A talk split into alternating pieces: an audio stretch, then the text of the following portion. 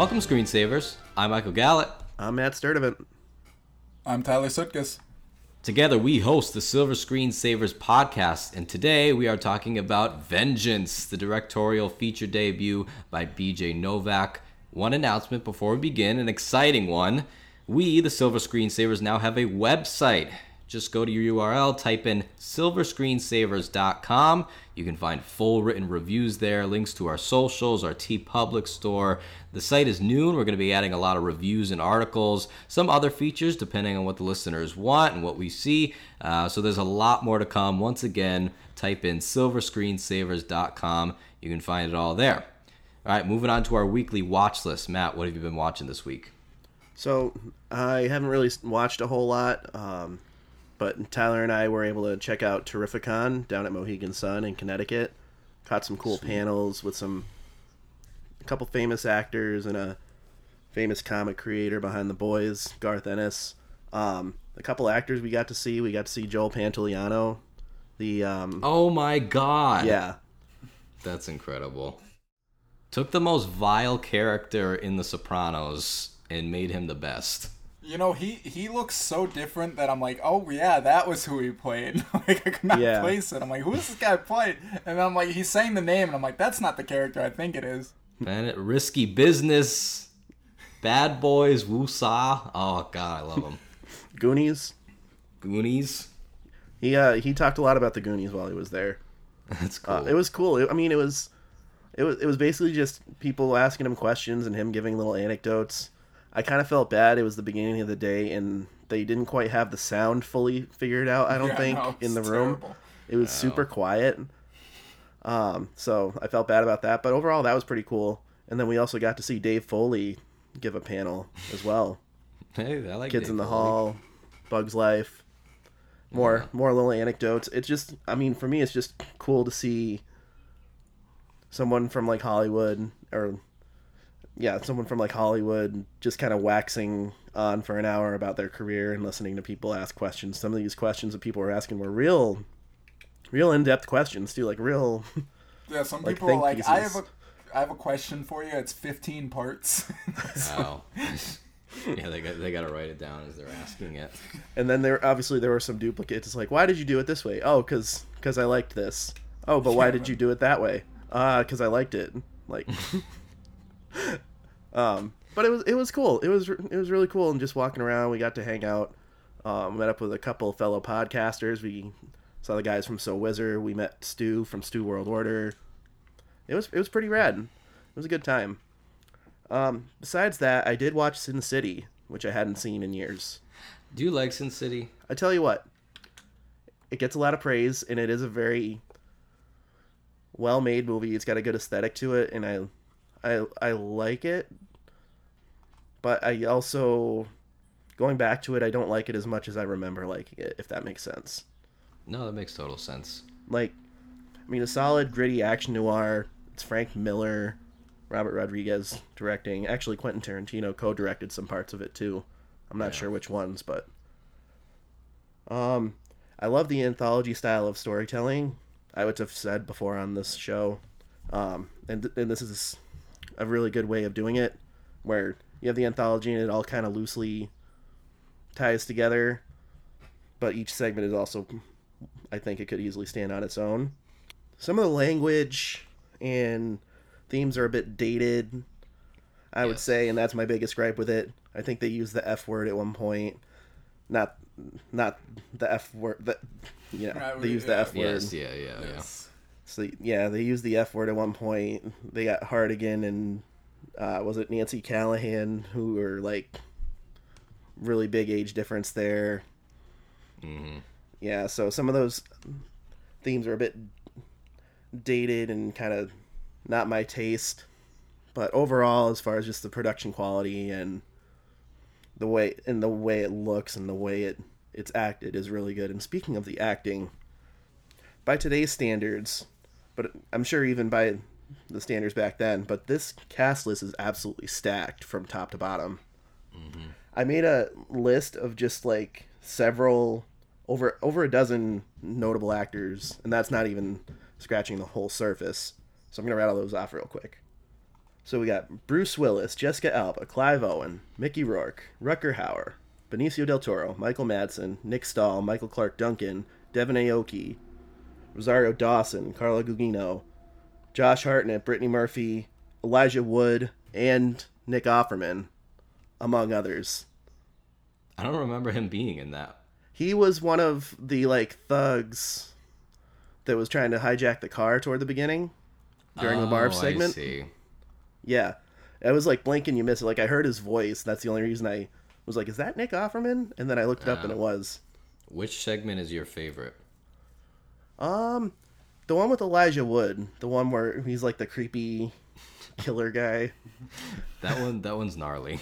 and that one's yeah, gruesome. I, I but I, I love it. That was that was the Marv segment, right? That was Marv that did the whole uh, what he did to him.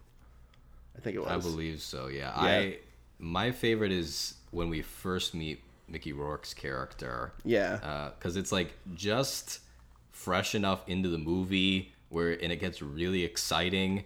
Um, but I, like you said, later on I get like a little tired of it as it goes on. But yeah, the style is incredible. I, I really like Sin City. Tyler, what have you been watching? Uh, I didn't watch too much this week either, but I did watch Leon the Professional, a movie I haven't seen in a few years as well, and I, I love that movie. Um, I think it's just an awesome action movie.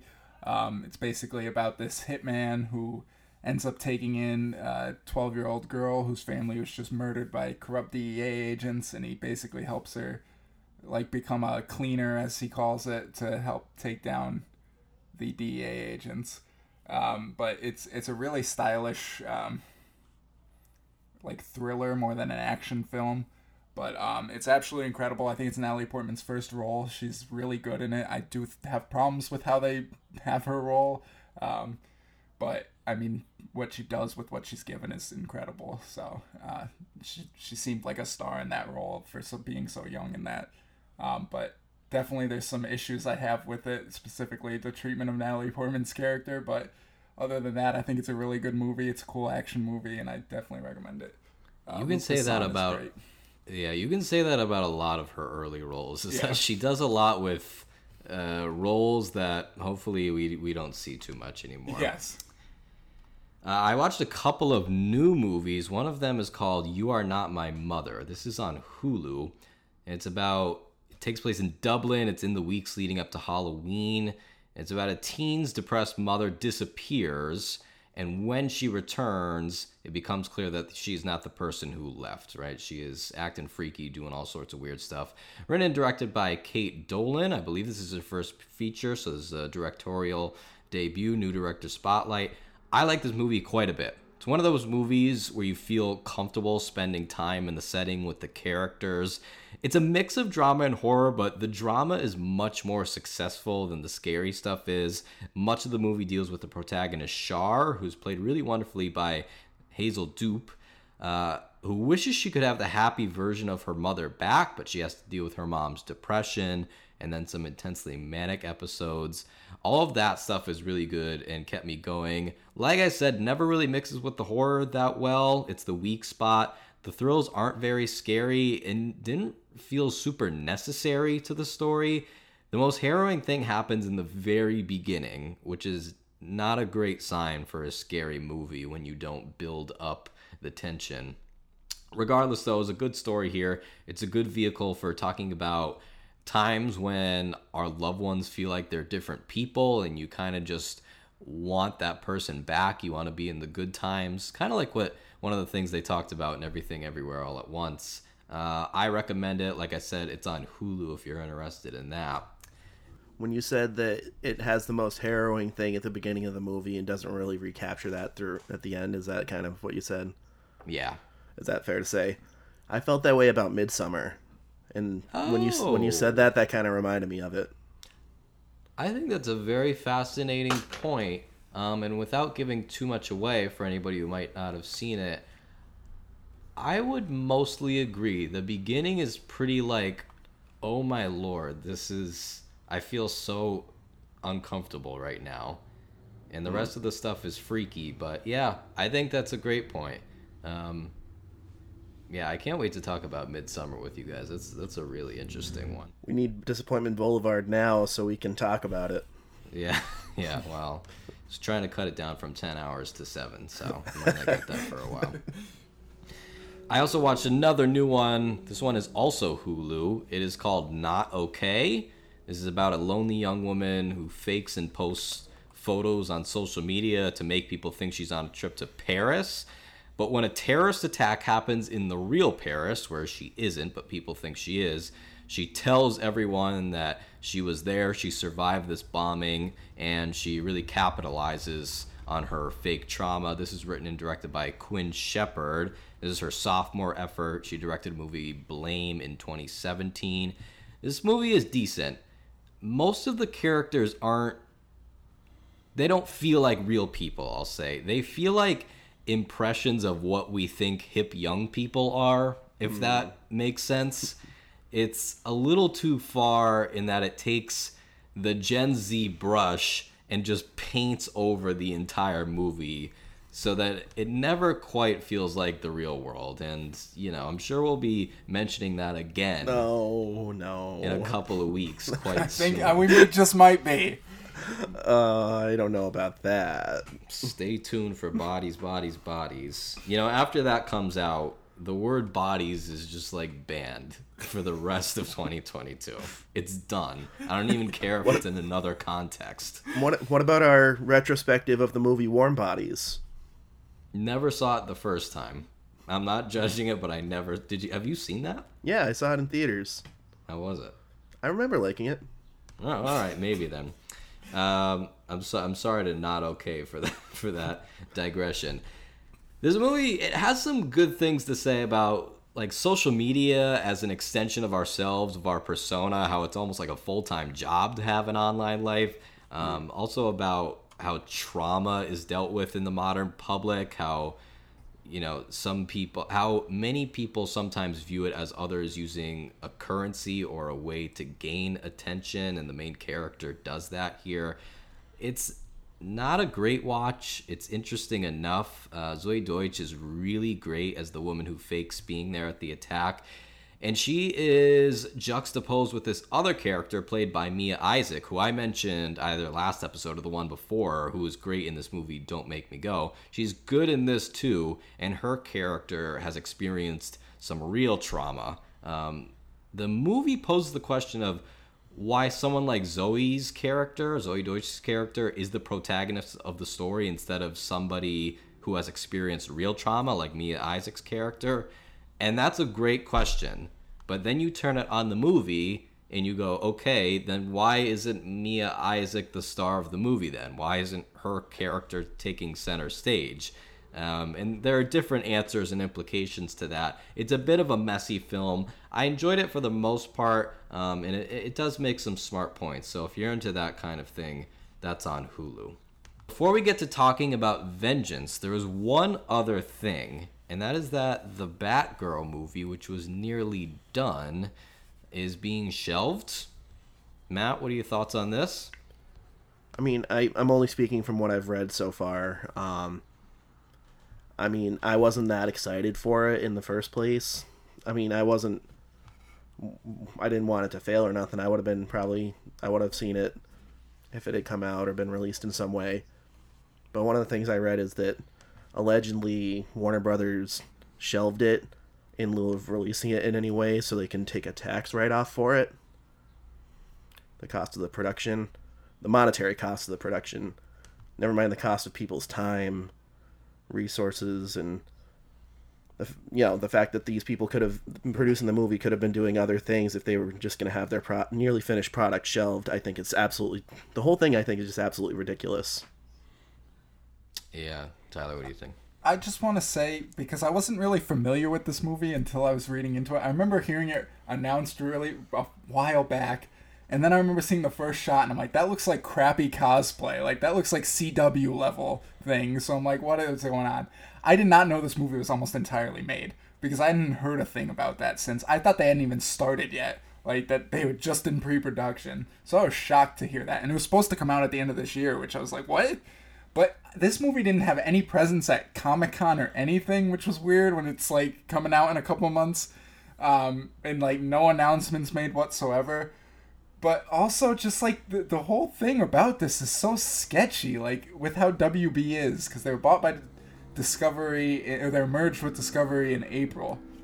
And now all of a sudden, like all these things are being shelved and all this, and like I guess this guy who's the new CEO is like famous for cutting costs and stuff, and it's like, what is going on here? Like HBO Max is suddenly like they're like it's probably gonna be dissolved and put into there. They're not gonna make any more content for HBO Max. Really weird what's going on with Warner Brothers right now. Yeah, cutting costs, but also cutting like half of more than half of the good content. If they're cutting HBO Max, HBO Max is one of the best streamers out there. It's it's Literally. what, it's a weird decision. Um, I I get because they're trying to keep HBO separate from Warner Brothers, which whatever. I don't I don't really know the um, intricacies of what what that means, but just in this movie sense, that the fact that this was supposed to be a streamer, they they filmed this saying it was going to streaming, and then they came out and like, no, it's gonna get a theatrical run. And then they just cut it all together. Like, what is going? Like, it's so weird to me. Like, I don't know this business in and out, obviously. So maybe this is more common. But you you couldn't if you were releasing it as a streamer, you couldn't think it was going to be your big money, like huge money maker, and then you're cutting it saying you won't make back your money.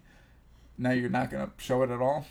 Well, that's that's that's what bothers me so much about it. It's like regardless of what the quality of it was going to end up being, I I just feel like for them to, you know, treat everyone that worked on it and as like a number basically.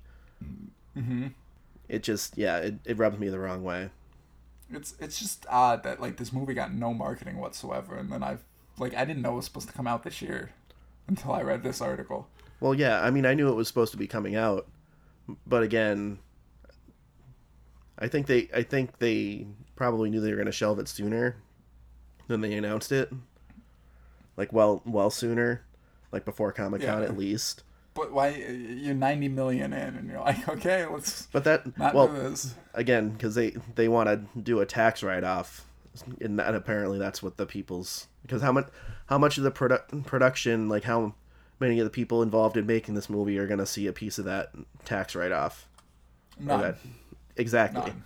and that's the and that's the problem it's like the, this has been in, in production through covid allegedly you know all these people producing it and working on it you know it's supposed to be you know a star vehicle for leslie grace essentially there's another uh, you know a return another return to the screen for brendan fraser among others michael keaton as batman was supposed to come back like there were supposed there were a lot of like cool things that were supposed to be going into this movie. I'll I'll be honest with you. I don't think this movie even existed. Because like, how did we not see a, a set photo or anything from this? We didn't get anything from this. It's supposed to come out in a few months. Well, okay, so my conspiracy theory brain kind of kicked in. Well, as I was typing this tweet out, I was like, you know what? I didn't even really care that much about this movie. It would have been cool, but I didn't really care about that much about this movie. But now with what Warner, Warner Brothers is pulling, I want to be first in line. And then I thought about it. Like, wait a minute. They can't be manipulating us like that. If They're I gonna- swear to God, if they if they come back and they're like, oh well, we're okay, we'll release it like they did with the Snyder cut. I'll be a little. I'll be a little. I I mean I maybe maybe that's my like crackpot prediction here. They're gonna they're gonna release their own streaming service, Warner Brothers Plus. they're gonna be like, see the new the bat the unreleased Batgirl. It'll just be Batgirl Plus. That's the only thing streaming on it. it's a really complicated thing. One because as we're recording this, may I'm sure there will be more details by the time this is released. But as we're recording this, this is very fresh. Like today, all this stuff is coming out. Um, also, I'm I'm sure there's plenty of information that we as the public will not see.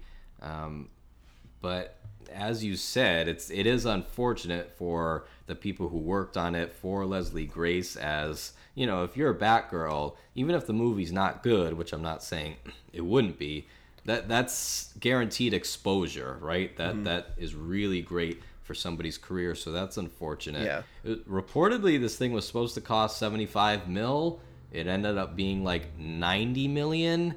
Um, like Tyler, like you said, supposed to be on streaming. Then it, seems like there is a convergence of multiple clashes at the moment. One being now that Warner Media and Discovery are converging, there is this debate about is our future going to be on streaming or do we want to go back to a mainly theatrical thing? There is the financial issue of, you know, if it's more financially sound to shelve the movie instead of release it, then of course they're going to do that. I'm not saying that that's right, that's up to individual judgment, but that's their job is to do that. Again, not saying it's right.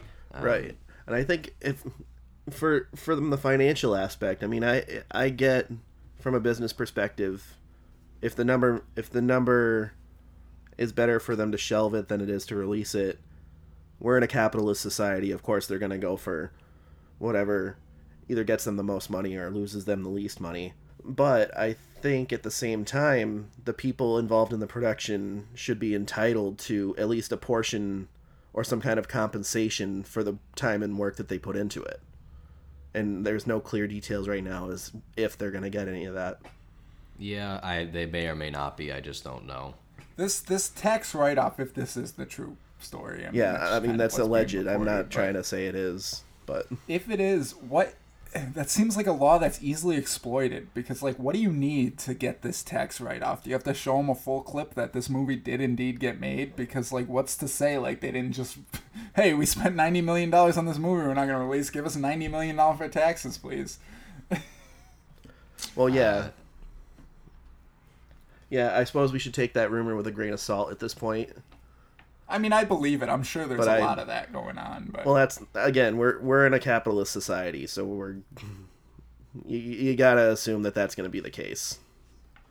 Yeah, we can cover this on our sister pod, the Silver Litigation Savers. Uh, more details there. Sorry, I just it it re- seeing a lot of the headlines about it and reading about it just kind of No, I, mean, think I- it's a great I thing think- to bring up. I, I think it you know depending on how this works out it has the ability to kind of set a precedent going forward because i'm sure this isn't the first time something like this has happened but on this No. scale it's it, i think it was worth I, sorry to keep Thinking bringing it about- up, but I, I think it is a precedent, a scary precedent for filmmakers that if like they just think, you know, you make a movie and they just you have a contract to do this, and then all of a sudden they're like, you know what, we don't think this is going to do well, so we're just going to shelve it and take the tax write off. The filmmaker's screwed in that sense, so I think that's scary for them, mm-hmm. absolutely, and everyone involved in making the film. Yeah, I totally agree. Um, uh, awaiting awaiting more information, unfortunately. But to transition to another complex moral situation, hmm. we're gonna move to talk about vengeance. Vengeance is about a journalist named Ben traveled from New York to Texas to attend the funeral of a woman he hooked up with a few times, though her family believes they were in a relationship. The deceased brother believes it was a murder, and when he wants to hunt down his sister's killer, Ben records the search so that he can turn it into a podcast. This is written and directed by BJ Novak. This is also a new director spotlight. This is his first feature. Obviously, he's done a ton of writing and directing and producing. Um, a lot, most people know him from The Office as Ryan Howard. Did a ton of behind the scenes work on that. Matt, what were your general thoughts on Vengeance, and would you recommend it? So I I like this movie a lot. I, I, I really did. I went into it kind of middle of the road. Like I thought the trailer had some cool, uh, little effective bits of uh, of comedy, and I think it set up the narrative pretty nicely. Um, but I went into this and I I I was invested the whole time. I was laughing when I was supposed to.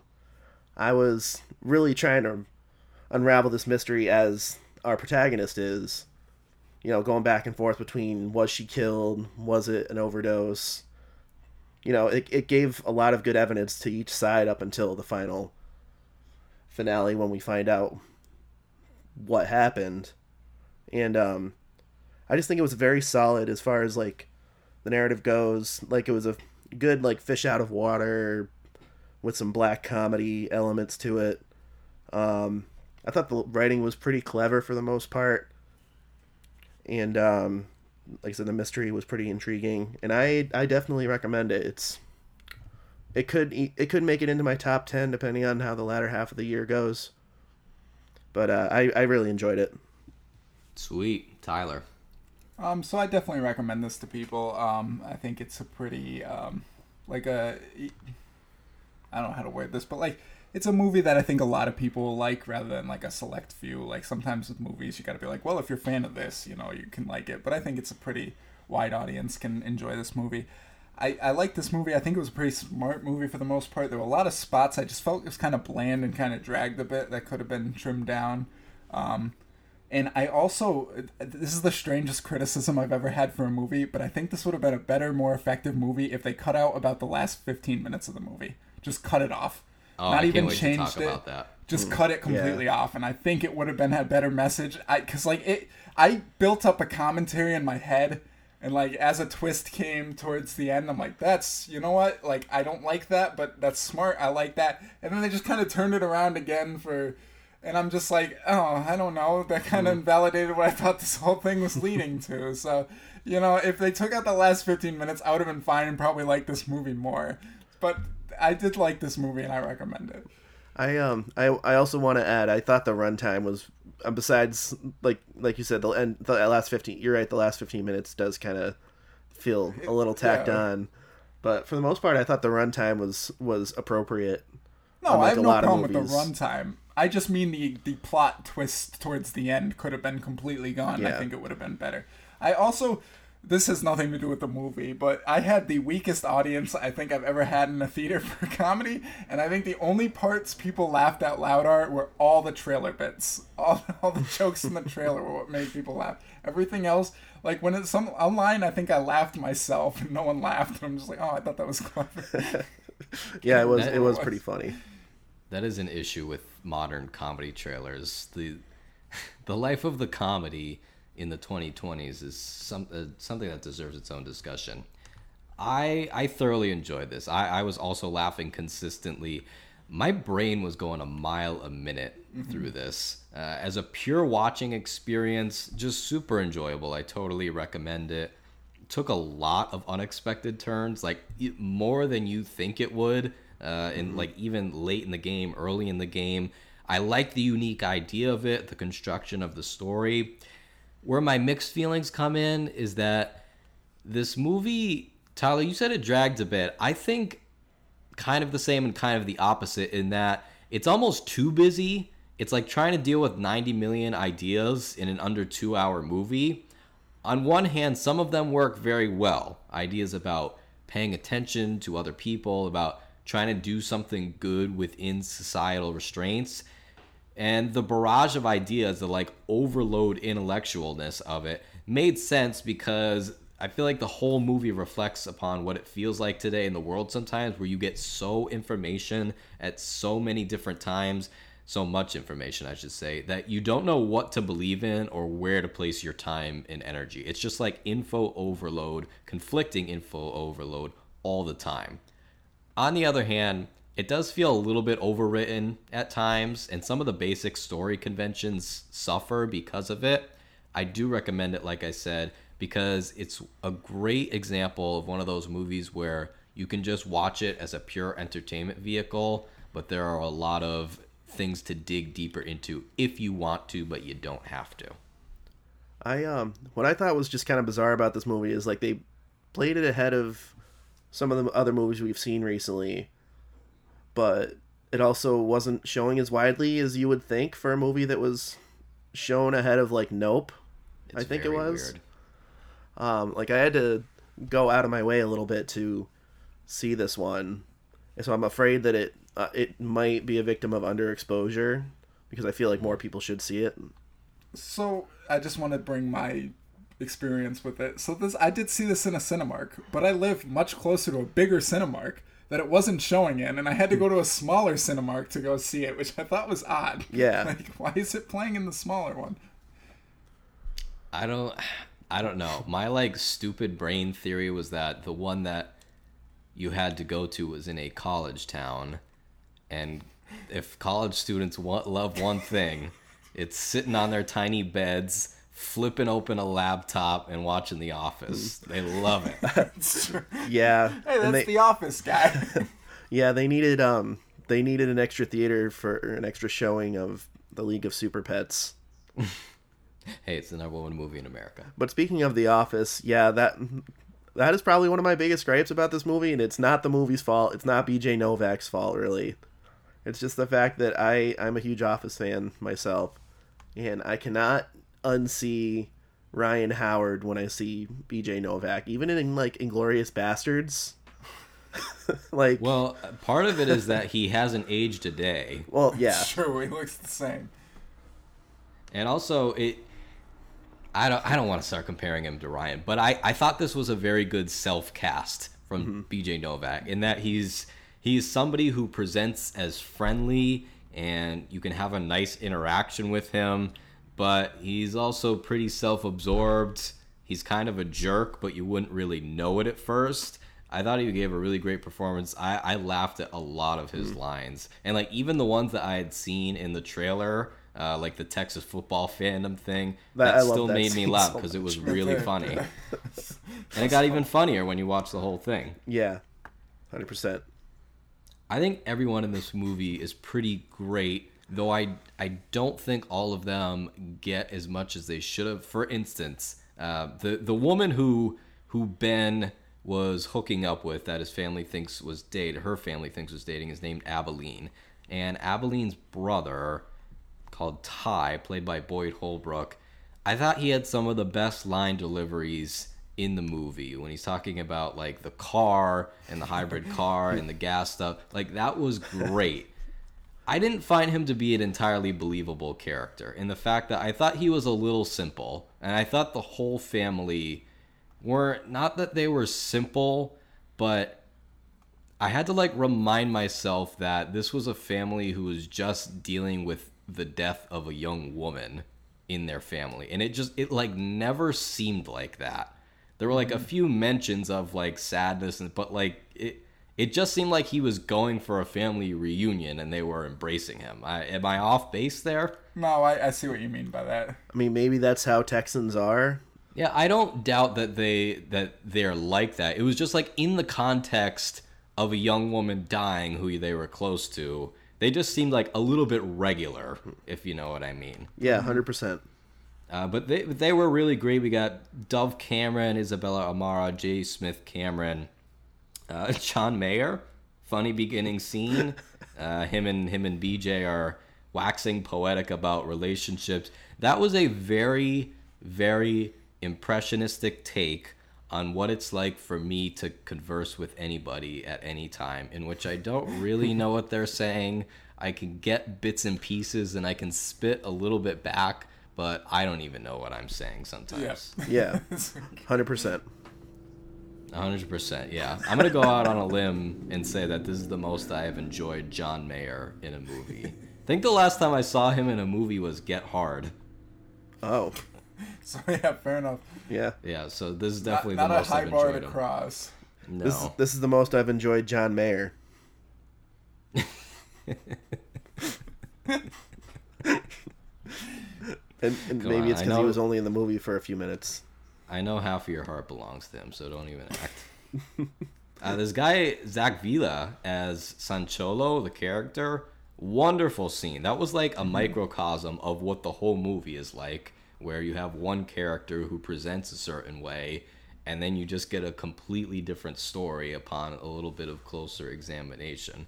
That is what this whole movie is about. It is all reversals, and it's an idea that I think could be cheesy but the movie handles very well and it's that like when you take the time to listen to people and to learn about who they are as a person you tend to gain more affection and gain clearer perspective on who they are.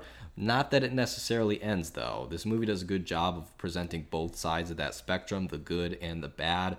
Uh, we'll save the bad maybe for later but one of the most heartbreaking things in this was uh, Abilene mostly appears in like videos and photos and stuff like that. But her texts, I thought, were the most impactful thing. Where mm-hmm. when she was alive, she was texting Ben, asking him to watch a video of her singing, and he was just kind of like brushing her off because he couldn't watch a three minute video. And I, I thought those were the most heartbreaking things. Novak does a really great job of acting regret on his face in Yeah. those scenes. Yeah. Hundred percent. yeah. I'm sorry. I can't. Your Commentary. I have a couple of story questions for you guys. Why does Ben go to the funeral without like much coaxing? Was that believable? Because I I needed like half a scene more Yeah. for me to believe that he flew to Texas. I Yeah. agree with that. I thought that was a little rushed just because of the convers. Like, I get it'd be awkward to be on the phone like that, but then to just immediately go, like, it's very weird. Because I mean, to get to book a flight to get on a flight is quite a quite a like a venture. Like, it's not like something you can just do in a second. So like, it, it was a little unbelievable. Yeah, it felt a little rushed, but also I knew that's what the movie was, so I was willing to forgive it because he. The But mo- there's more to the not a- movie than that. It's not a deal breaker or anything. I don't think that's a fair thing to be like. Well, that's how the movie needs to happen. Like, I mean, make it a little more convincing. You're, you're, this is the whole idea of the movie. You gotta give a reason why you went down there, other than just like an awkward phone conversation. I have to agree with both of you in that I do think it, it could have been a little bit better. At the same time, this movie really moves with such speed that so many like uh, nitpicks, which I do have some, and other stuff, you just have to put them on the back burner. And it really is so enjoyable that you can just like brush past that stuff. But yeah, I, I was like a little. And the other kind of big thing that bothered me was the question of the relationship between Ben and Abilene. We get an answer later as to why her family was like so convinced of their being a close relationship. But I was like, I, do they have no suspicions about this guy that they've never seen, even over a FaceTime? You know what I mean? And then I was wondering, how long did the family think that they were together? Where did they think he was? And maybe I just missed this. Did they ever give a reason why Abilene went home? Because she lived in New York, that's where she hooked up with Ben. But then she's back in Texas telling her family all about Ben. I don't remember think a they reason gave for a that. reason. She just had a video where she was like, "I'm back," but I thought it see was. I thought it was to go record her music, or was that? Oh, with uh, Sellers? Yeah, Yeah. that could be. I, can might have just remember- missed it, but I can't that- remember if, if that. See if her doing music with him was before she went to New York or after. yeah, I was confused on that too because didn't she go to New York to make it as a singer and then went back to Texas Yeah. to record and then send it to Ben? Yeah, know. I'm not sure. Oh, that that could be because she knew the guy in Texas. All right, that that's fine. Um, But I- also, what I don't understand with the twist of who the I won't spoil it, but how did they get Ben's phone number to call him? That's a great question. I don't know. Yeah. Because that's also a big thing is that Ben can't get into Abilene's phone. Can the family get into her phone? Also, if, uh, as another spoiler, but if they called Ben, they might not be calling Ben. If you know what I'm yeah, well, that's yeah. So that's why I was confused. But also, he did. They did say they couldn't get into his phone because they said like every geek squad in the state couldn't. Oh, yes, Yeah, you're right, you're So right. They couldn't. Yeah, it's a good question. Yeah, there are, there are some nitpicks, uh, but yeah, the it, the as the the Issa Rae character, she is Eloise, who is Ben's producer friend. She's going to make the podcast for him. She tells him that it's good to have ideas, but you have to couch ideas in a story so that people will listen, which was an interesting thing. Um, and also is kind of like the formula of a good movie. We often see this, especially towards the end of the year when there are some more, I don't want to use the phrase, but some more Oscary movies which are not actually that great. Sometimes they are just really great ideas and stories on their own, not great films. So that, that was an interesting little parallel that I saw. I also liked how this movie dealt with content creation and like we're so hungry all the time. All of us are creators now. Personal technology, if people are fortunate, is in their hands. So we're always looking for things to turn into content instead of just like letting things happen to us in life, which is it creates this weird cycle because you need to live life in order to be creative, right? You need something to create from. So if you're just like kind of this creative vacuum, then what what material are you actually drawing from? Sorry, that was a little um, a little highfalutin, so I apologize for that. One That's all right. specific thing I loved, I loved that he made fun of like the purple prose descriptions of the environment that you have to get in so many books and stories of like the flames of the sun are falling upon the Texas way and you're like, oh my god. Some of it's fine, but it's like too much. Please stop. So I love that. Hmm. Yeah, I thought a lot of the writing was clever, and a lot of like the commentary on on real things was pretty effective. Like it, it, I- I read some reviews calling it pretentious, but I, I really didn't think it was that pretentious. No, and I I feel like pretension was almost not even it was almost baked into the story Yeah. because it's about this guy who is really just trying to capitalize on a young woman's death to boost his own reputation and like basically call everybody that she's involved with stupid and use their what he thinks is stupidity to make a story for himself Right, but I mean, maybe he learns his lesson. That, I'm that, trying that not will to be an it. interesting discussion. uh, it, there was an also with the idea of being like creators. Whenever he was interviewing somebody, whether it be law enforcement or a family friend, they were always enticed by the idea that it was going to be made into a story that people might hear, right? Sometimes they were reluctant to help, but then when it's like, oh, you might get a little bit of recognition, it was like, oh, okay, let me help you then. Like, I want to be out there, which is really this really intense inherent need that we're seeing more and more in movies now. Not that we didn't see it before, but in in the age of um, anybody can be a star, at least for a short bit, we're seeing that so much. I thought this movie did a pretty good job of not valorizing the people, but also not demonizing them. It gets a little bit messy. I think it plays a bit too far into the like dumb Southerners stereotype, just a little bit. It also, but it also makes fun of Ben for thinking that. We get this this fun joke with Chekhov's gun, and the sister like shows her knowledge of Chekhov's plays and shows that Ben is ignorant. The I'm a writer, not a writer scene. I love that, was scene so funny. much that that killed me. Yeah. So that's dying. But like even in that scene, you know, he he gets called out for his assumptions about the people there, but then it's also not that you know, the it's a pure culture because at that rodeo, right, we get the Confederate flag being flown and we get uh, the the anti-Semitism happening towards him. Um, and that's amidst all this affection and hospitality that they're embracing him with. So I, I don't know if it's always successful, but I appreciated that Novak was trying to give three dimensions to all the characters. But it's messy. It's messy. I don't think it's perfect. All right, you guys ready for spoilers? On I'm this? ready. oh yeah. All right.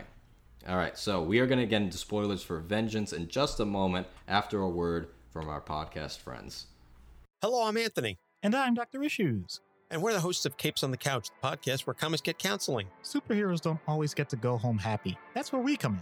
We offer psychiatric and mental health evaluation of comic book characters. We also chat with some of your favorite creators Al Ewing, Erica Schultz, Gail Simone, Philip Kennedy Johnson Chris Claremont. about their work on comics. So check out all our episodes at capesonthecouch.com and follow us at Capes on the Couch on Facebook, Twitter, and Instagram. Hashtag because comics. All right, we're back with spoilers for Vengeance. You know who we didn't mention at all, guys, who I think does some of the best work of his career? Oh, I know who. Ashton Kutcher. Yes. He's fantastic in this. Like, wow, you, you really got me. I maybe we should start with the record scene where Ben goes to visit him because he knows that he previously worked with Abilene, and he is giving this young singer this whole speech about how her voice is going to be a scratch on the record of human history. And in another movie, you could really just write it off as like, oh, that's the cheesiest thing ever. That's an after school special kind of thing. But the whole point is sincerity, right? Afterwards, uh, the character Quentin Sellers, I believe his name is, asked Ben, "You came here to make fun of me, didn't you?" And it really calls out Ben because he knows that Ben is just making fun of the people there, and he's like, "You're not above it. You don't have to be ironic. You don't have to be subversive. Like, just tell the story." So I, I really like that scene. I, d- I did really like that scene as well. And I just want to call back to something you mentioned earlier, which was like the facial acting of BJ Novak. I think is really on point in that scene. Like when you first starts giving that speech, you see him kind of like roll his eyes, like, "Oh, this is Right. pretentious garbage." But then, like as he keeps going on, he's like, "Oh, this is actually kind of profound," and he he displays that like you could see exactly what his emotions are without him ever speaking. So, So I think that was really good. I also think thinking about the scene after knowing how the rest of the narrative goes, I think it holds a whole other weight to it. It really does. Mm-hmm. The other thing I loved about that was that again, you might laugh at a guy who is in rural Texas who has a record recording studio, but it was nice that he said that he wanted to come back and do it in an area where people really needed it, right? Everybody goes to certain spots, New York, LA, where they want to be artists, but he wanted to put something in an area where a lot of people either probably might not ever get out of there. So it was nice, but again, it, it takes a turn. But in, in the scene, I enjoyed it, especially because there's something really special about having a record of the work you've done, right? If you're a singer, you sing all the time, but it's nice to have that recording of like, I did this. This is something special and cool. So I the third act. Let's get to the third act. This is where everything takes the ninth turn that it takes. The car explosion.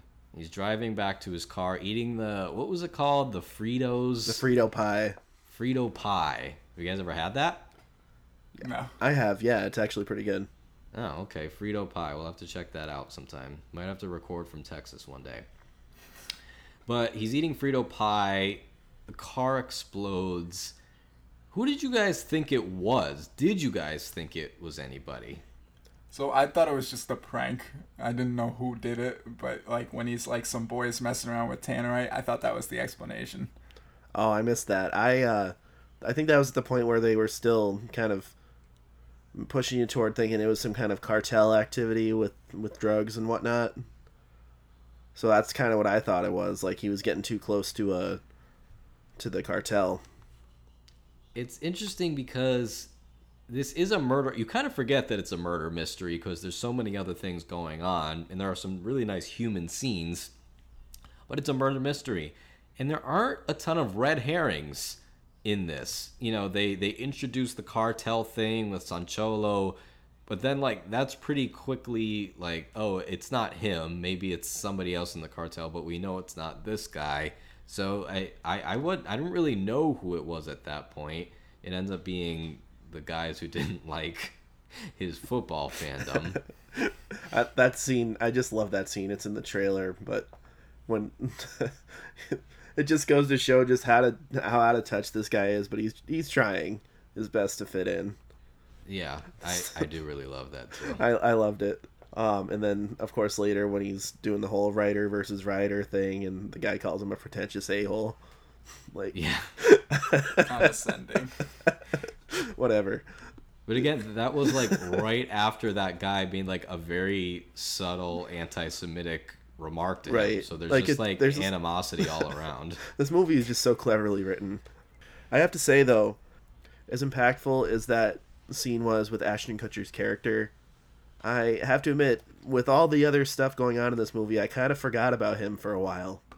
So I did too. and that and that's one cool mm-hmm. thing I think this movie did is that it, you know it it throws a lot at you, so it's easy to get lose track of what clues are there and who is a player. So that's why I think the ending was as effective as it was for me. It, and I was so charmed by him in that first scene that when it, it turns out the way it does, I'm like, ah, I got got. Yeah, I feel like a yeah. loser now. I, I still think it would have been effect- if more effective of a movie without the whole. We're spoiling it, right? Yeah, Yeah, we're got in spoilers. With okay, without the whole Ashton Kutcher ending scene of him being the quote unquote killer, not really, but like I just thought that it felt like such a Hollywood ending that was so unearned. that like like BJ Novak's character didn't earn, Ben didn't earn that ending in my opinion. Um, it just kind of felt like it was like okay now we need to throw a cathartic ending on this that like people will like. But I liked it more if it cut off with he found out they were lying to him about the daughter's drug habits and like oh she never touched anything but then they did. And i kind of took it my commentary at that point was like but i took it to be like a kind of a commentary on like the true crime thing. And sometimes people look way deeper into something than it is. Like maybe it's it's much more simple than it is. And i thought that was a much better more effective message to come out of it was like i looked into all of this and it was all for nothing like you can look deep into anything, but then when they made it actually a conspiracy, I was like, oh. Well, you you know Okay. you know what I I see your point, and I think that would have been a cool ending, but this movie is called Vengeance. Someone's got to get their vengeance, and I don't think they he have did. to. I think it was more the the, the uh, They should have called he- it comeuppance because it's a cooler word. I mean he. I, I think it was I, I do think it was earned personally because I mean, you know the family invited him down there innocently enough you know they just wanted his help trying to find the killer. And you know he kind of had a change of heart by the end and really started to bond with the family. And then obviously you know they had the falling out. So he's just feeling worthless.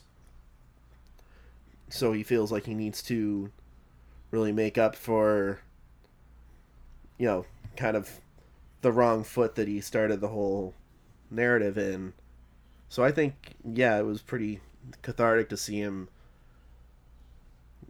get the vengeance that the family and by this point he wanted to get for this innocent woman's death it was cathartic, and I won't dispute that. I just don't think it was earned because he just openly murdered a man, and like that just was so out of touch with the rest of the movie. I mean, at that, but then that kind of opens the door for the whole commentary of like, you know, if he had brought him to justice, there'd be a spin on it, and then it would end up bringing more chaos to this family that doesn't deserve it. And I think, I mean, yeah, it's it may not send the best message, but I think in the scenario, it's probably the best decision he had to finally just give closure to this family.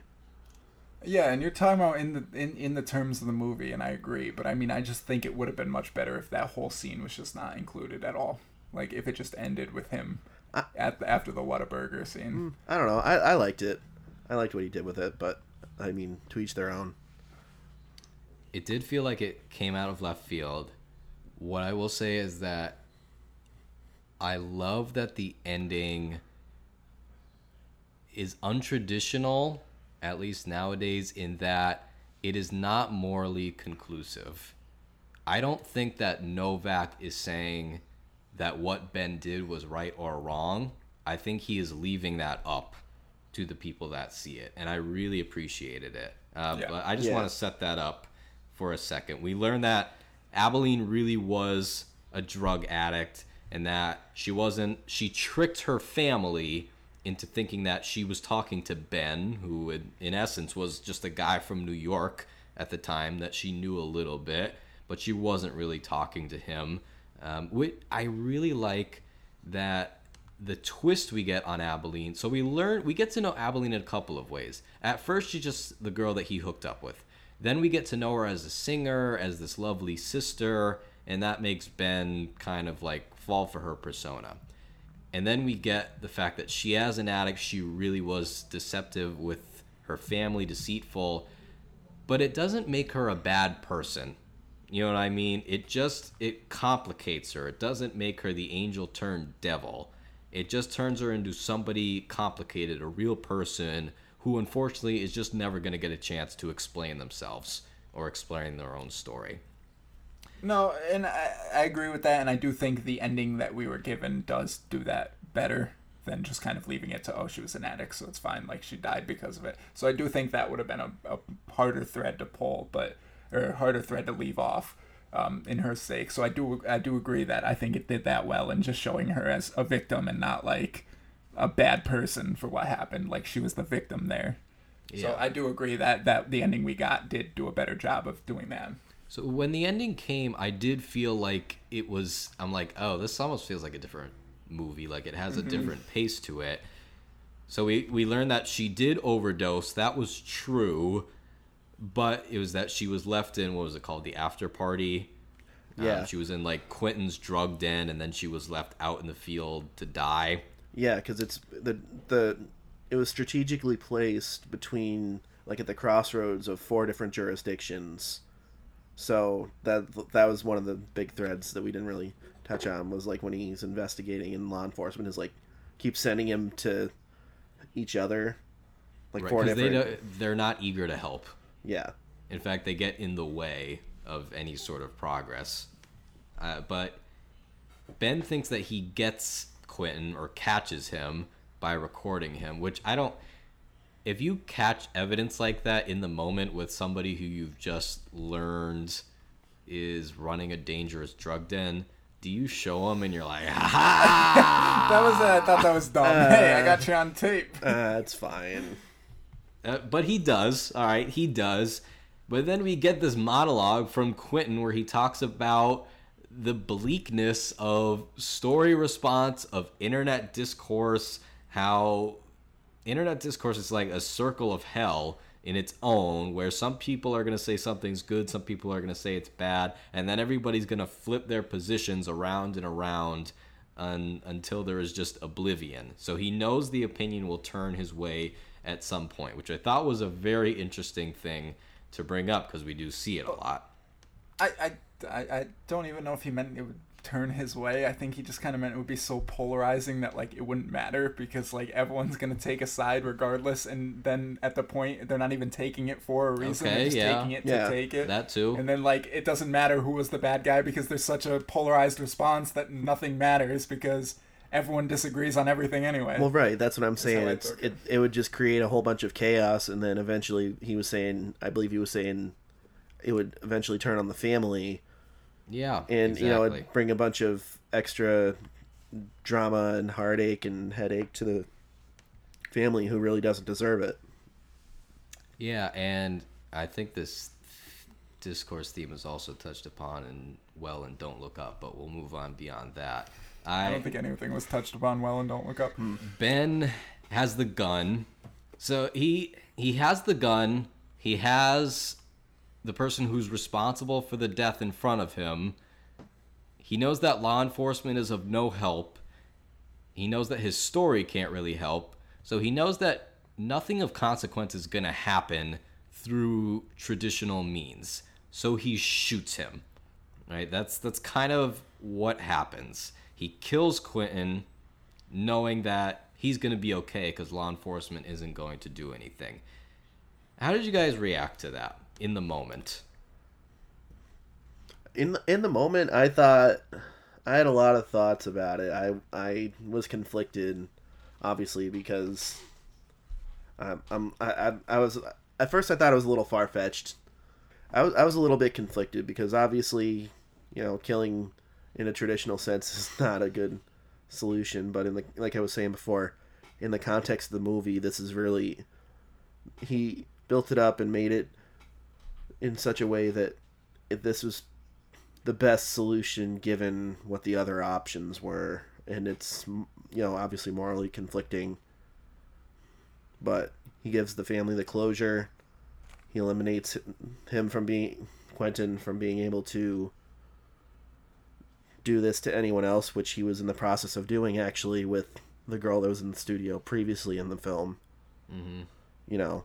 So i think i think it was in the context of the movie the appropriate action as morally obscure as it is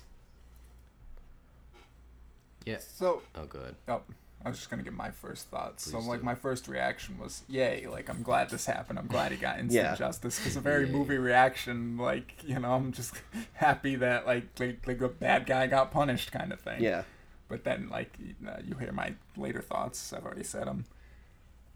Yeah, so it it does seem like a traditional thing, but I think there's a lot of layers here because it it poses a lot of moral questions that again I think Novak just leaves up to us, right? One, you have to ask yourself: Is Quentin a bad guy? and I think most, a lot of people at least would say yes, what he's doing is wrong. And then two, you have to ask yourself, but does he deserve to die? Does he deserve to get shot until he's dead? Which is really a question of capital punishment. Yeah. And what you think a necessary solution in that case is, knowing you probably won't have the support of the authorities. Yeah, and I mean, I mean, to play devil's advocate for a minute, I it's really not on Novak's character to be judge, jury, executioner either. Right. But there is also the fact that law enforcement is not doing their due diligence and they're not being of help. So it's In it, Oh. it I was going to say it's just very complicated. well, in a movie sense, I think it's very like you know your first reaction is yeah the bad guy got killed, but like in real life, I don't think that's a crime that should have been met with instant execution. Like it, that's Right. such an unreasonable punishment for what he like. He's doing a bad thing, absolutely. But how many people would say say if he went to trial that day? How many people would be like, okay, let's kill him on the spot? Well, Like, you could not. listen. You could say that about Get Out too, if you think about it in real life terms. Well, I mean that's well, yeah. I mean, I'm saying like it's seeing this versus movie versus life. I'm saying I know, like, but I'm but I'm saying you could you could apply that logic to plenty of movies. You could, but okay, but the whole point is he's kind of doing that. Is kind of bringing the moral into it. Hmm. Like you could say that about like any movie, yeah. But the point is that he's bringing up the morals in the movie of it. I get what you are okay. I get what you're saying. Yeah, it, it is. You're right. It is that question of even if you think he's a bad guy and this needs to be stopped, is that the proper way to go about it given the constraints? I just want to say also what's important is the context of it. Like you said, Get Out. They're brainwashing and torturing people. Like they absolutely deserve to be executed. This guy is technically not doing anything. He's just providing drugs to people who are willingly taking them. And dragging people to and leaving them to die though. Yes, but in that thing, is that an instant death sentence that he should get for that? It is very morally inconclusive. Yeah. uh, which is what I very much like about it because I feel like a and this is not like an indictment on on any other movie or anything, but I feel like nowadays we get a lot of messages at the end of movies and we get like a lot of righteous protagonists or like bad, you know, characters kind of doing final things. But this is an action that a character takes that is understandable in the moment. But like I said before, I don't think Novak presents it in a way of like, this was absolutely the right thing to do.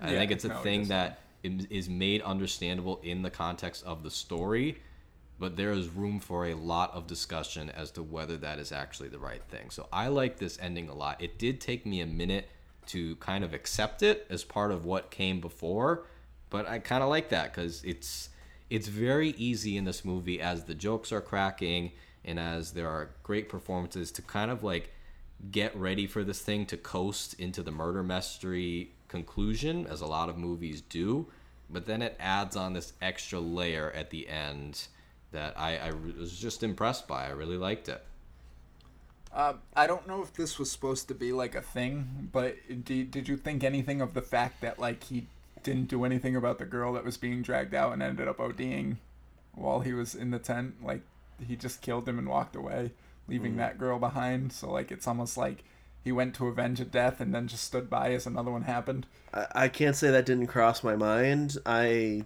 I mean it didn't show what happened with her. We don't know for sure that Well, they they radioed over. We got a girl OD'd out here, and then they said Ann Quentin Sellers been shot in the head. so okay, well over the radio. So they did say she OD'd. okay now my interpretation of that part which i actually forgot about um my interpretation of that is i thought he was the one that called the police or put in the 911 call i kind of got that vibe that could be it also brings and also it doesn't mean just because she od'd at that point doesn't mean that she's necessarily dead at that point True, but it, it is a question of he does walk away. Also, it's not as though Quentin is a one man operation. I'm sure there were other individuals who could come in and take his spot, which again, it's a cathartic ending, but is will it actually yield positive results for that community going forward? Who knows? Who's to say? We don't know the movie ends. Uh, I we do get this kind of like Coda-ish thing to it where Ooh, Coda. no, where where Sharon, played by J. Smith Cameron, she is the mother in the family. She talks about regrets. You know, Ben makes up with the family, and she talks about oh how oh everybody's gonna have regrets. You just got to make sure that you make the right regrets count. I don't, I thought the conversation that was the part that felt a little bit tacked on to me, but did. it, it does make sense in the fact that like it's a question of is ben gonna feel good about this thing down the line? But we just see him riding away and we don't know and that's the end. Hmm. I don't know. I, I i really like vengeance. Good movie. Yeah, like I said, the, my biggest uh, the big, biggest disheartening thing about about it for me is that it I feel like it wasn't as widely shown as it should have been. yeah Again, maybe that was just a hiccup with our local Cinemarks, but I don't know. Focus Features doesn't even know what kind of movie it is because they were advertising this as a horror thriller. I, I told you it's because it, it's because Blumhouse produced it. But I mean, you don't even talk to like you don't like. How are you gonna just be like, "Oh, Blumhouse must be a horror thriller. Let's slap that on and put it on our website." Which, I mean, I was I was honestly a little surprised when I when I saw the Blumhouse logo. I'm like, really? Me too. I'm like, they produced my favorite movie of the year, Firestarter. I thought it was the Black Phone. Firestarter. so this came out this weekend um, the weekend of i don't know what the date is. 29th. the 29th thank you. And um, excuse me.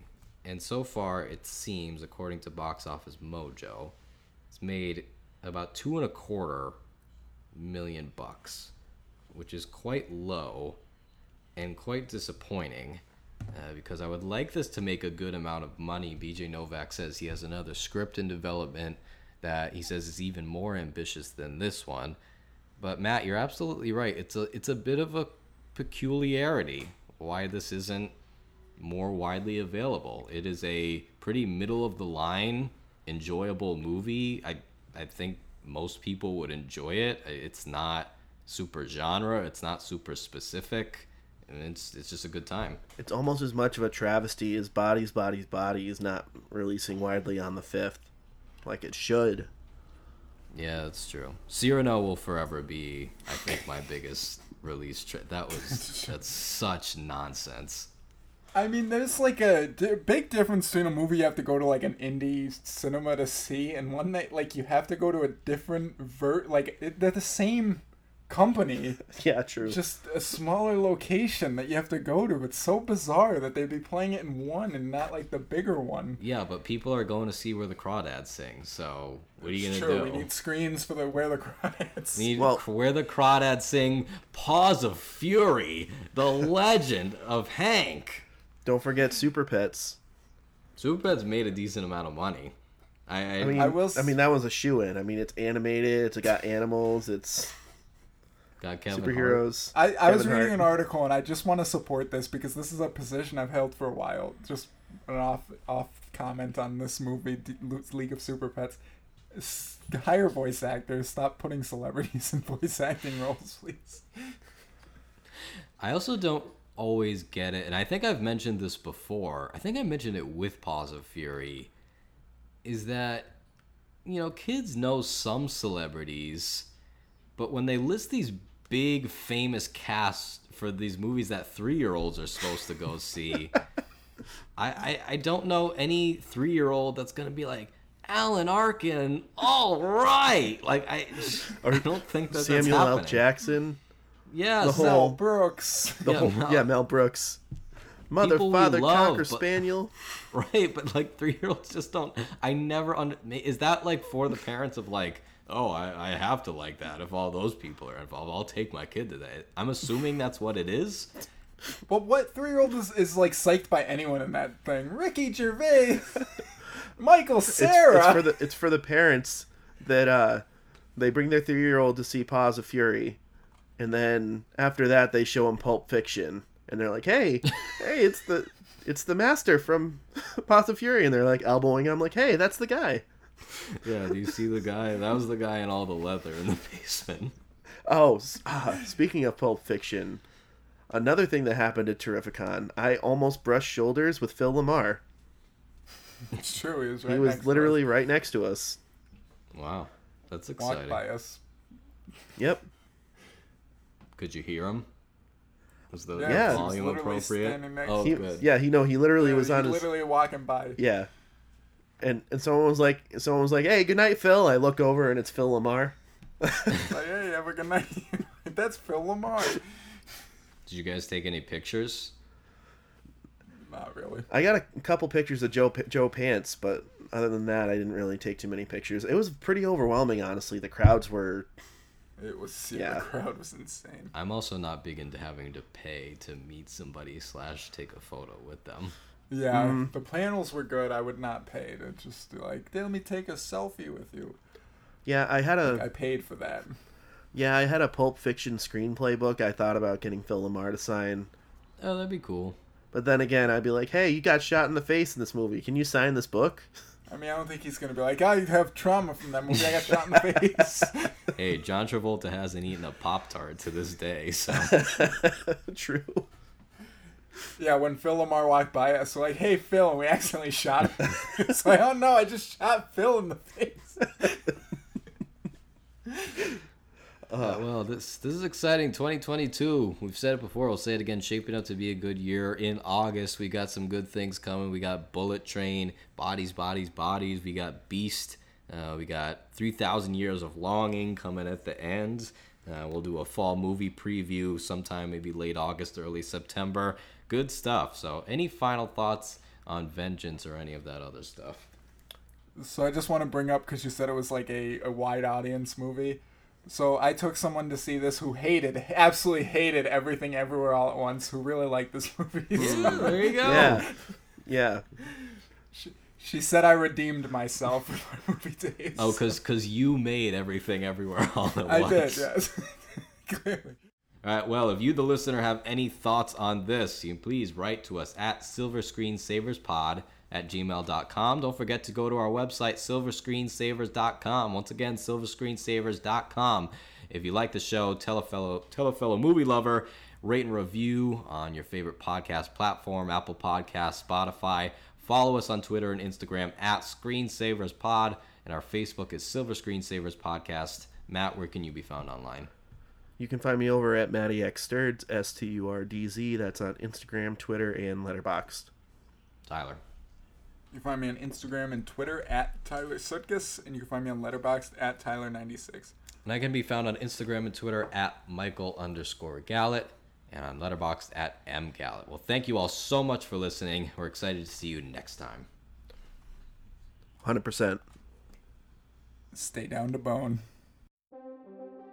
Silver Screensavers podcast was co created, written, hosted, and produced by Michael Gallant, Tyler Sutkiss, and Matt Sturdivant, with additional editing by Matt Sturdivant, intro music by Charles Michelle via Pixabay, logo design by Nathan Seidel.